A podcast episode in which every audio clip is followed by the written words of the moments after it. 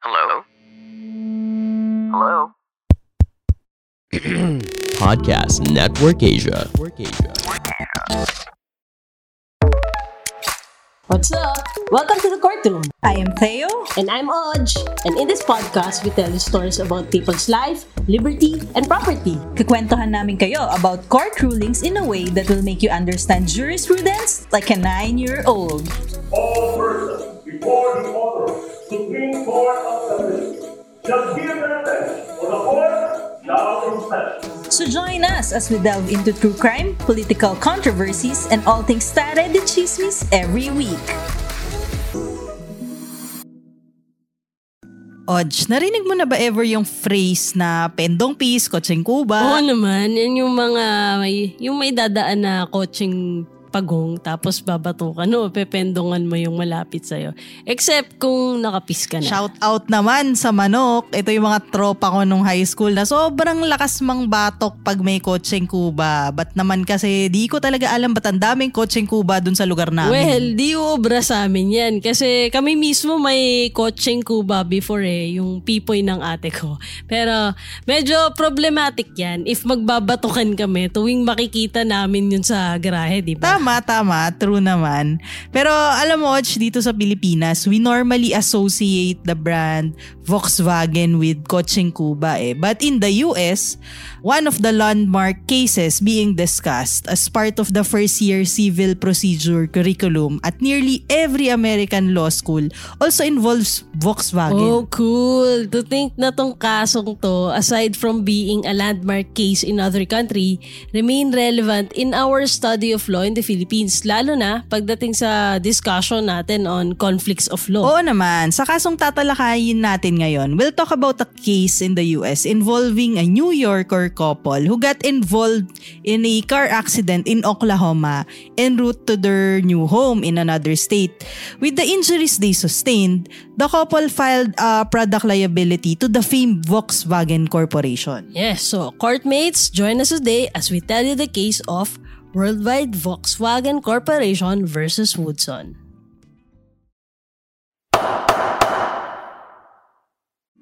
In 1976, bumili ang mag-asawang Harry and Kay Robinson ng isang Audi automobile sa Seaway Volkswagen Incorporated in New York State.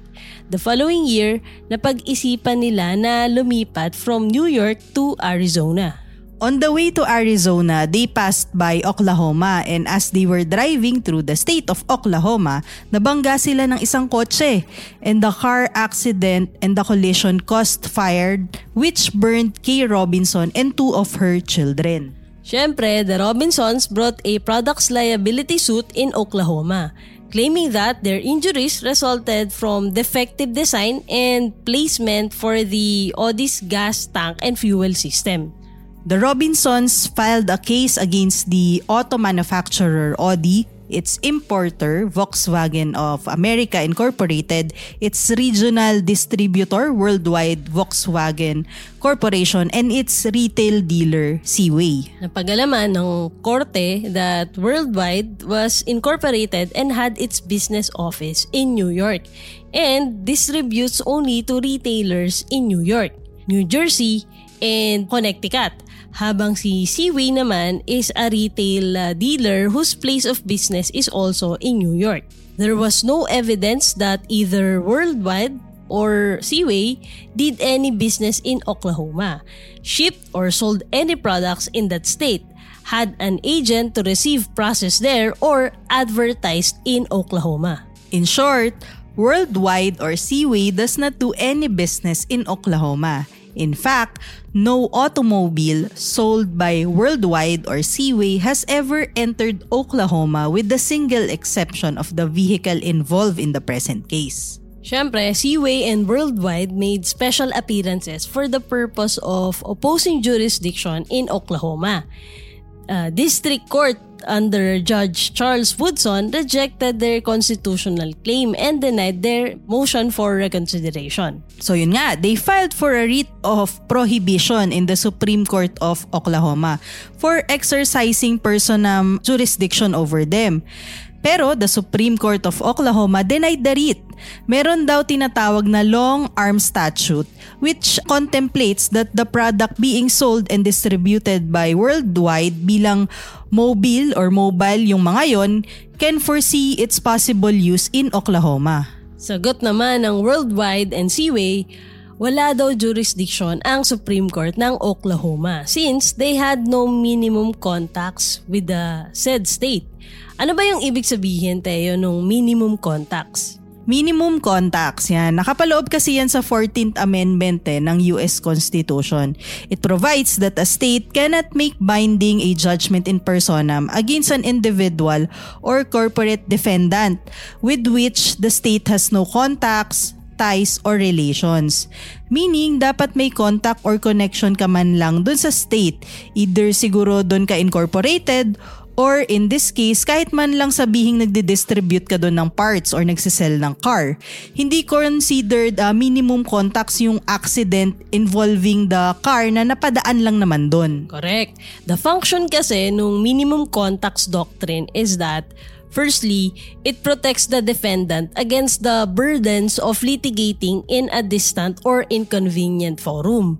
And secondly, it acts to ensure that the states, through their courts do not reach out beyond the limits imposed on them by their status as co-equal uh, sovereigns in a federal system. So ang tanong, may an Oklahoma court exercise in personam jurisdiction over a non-resident New York-based automobile retailer and its wholesale distributor in a product's liability suit where the defendant's only connection with Oklahoma is the fact that an auto sold in New York to New Yorkers became involved in an accident in Oklahoma. Sabi ng US Supreme Court, wala naman daw personam jurisdiction yung Oklahoma kasi wala namang minimum contacts.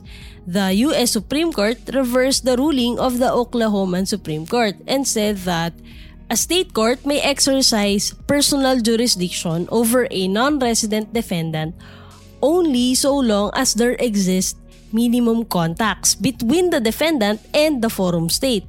Eh, in this case, wala namang minimum contacts. The court further explained that the foreseeability of being asked to defend a suit in a particular forum is not a sufficient benchmark for personal jurisdiction under the Due Process Clause. Instead, it is the defendant's conduct and connection with the forum state that determines whether it is reasonable for a defendant to be hauled into court. So in the end, the court agreed that the two corporations did not have minimum contacts in Oklahoma. They did not avail themselves of any of the privileges or benefits of Oklahoman law and therefore Oklahoma had no jurisdiction over the worldwide Volkswagen and Seaway. Alam mo, Oj, nung ako nag-recite ng case na to in our conflicts class, eh, during that time, I was asked by our professor if taga Batangas daw ako and pumunta ako ng Baguio, then on transit or on the road na aksidente ako, mga sabi natin bandang Bulacan, saan daw ako magfa-file ng action? Hmm, dahil personal civil action to, the venue for filing a case is where either the complainant or the defendant resides. Right? Tama. So kung i-adapt natin sa case na diniscuss natin, dapat sa New York kasi doon nakabase yung defendant eh. And actually doon din residence yung Robinsons eh. Pero bakit nga kaya sa Oklahoma pinipilit ng mga Robinsons mag-institute ng action? Parang nabasa ko yan, Teo eh. Kaya dinala ng mga counsel ng Robinsons yung lawsuit sa State Court of Creek County, Oklahoma It's because during that time in the 70s, Creek County was known as home to some of the most plaintiff sympathetic juries in the US. So, syempre, alam nilang dun malakas yung Ginalingan laban. naman masyado nito kung sinagot na yung tanong. Pero tama ka naman actually, Oj. It's actually a strategic move eh, on the part of the Robinsons. Siguro kasi in retrospect, they are fighting big car companies eh.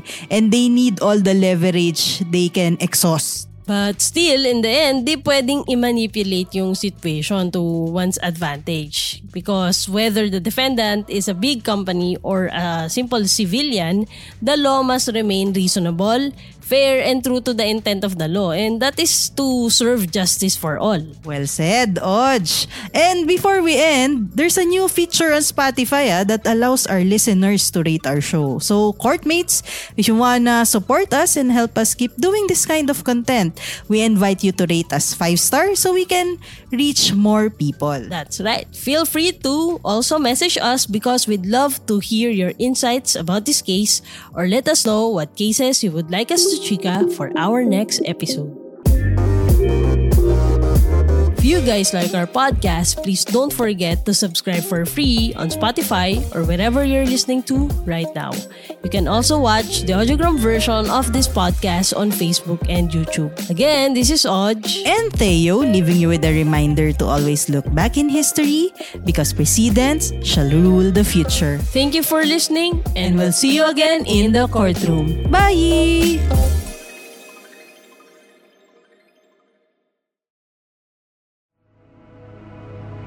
The views and opinions expressed by the podcast creators, hosts, and guests do not necessarily reflect the official policy and position of Podcast Network Asia, the hosts of the program, or other programs of the network. Any content provided by the people on the podcast are of their own opinion and are not intended to malign any religion, ethnic group, club, organization, company, individual, or anyone or anything.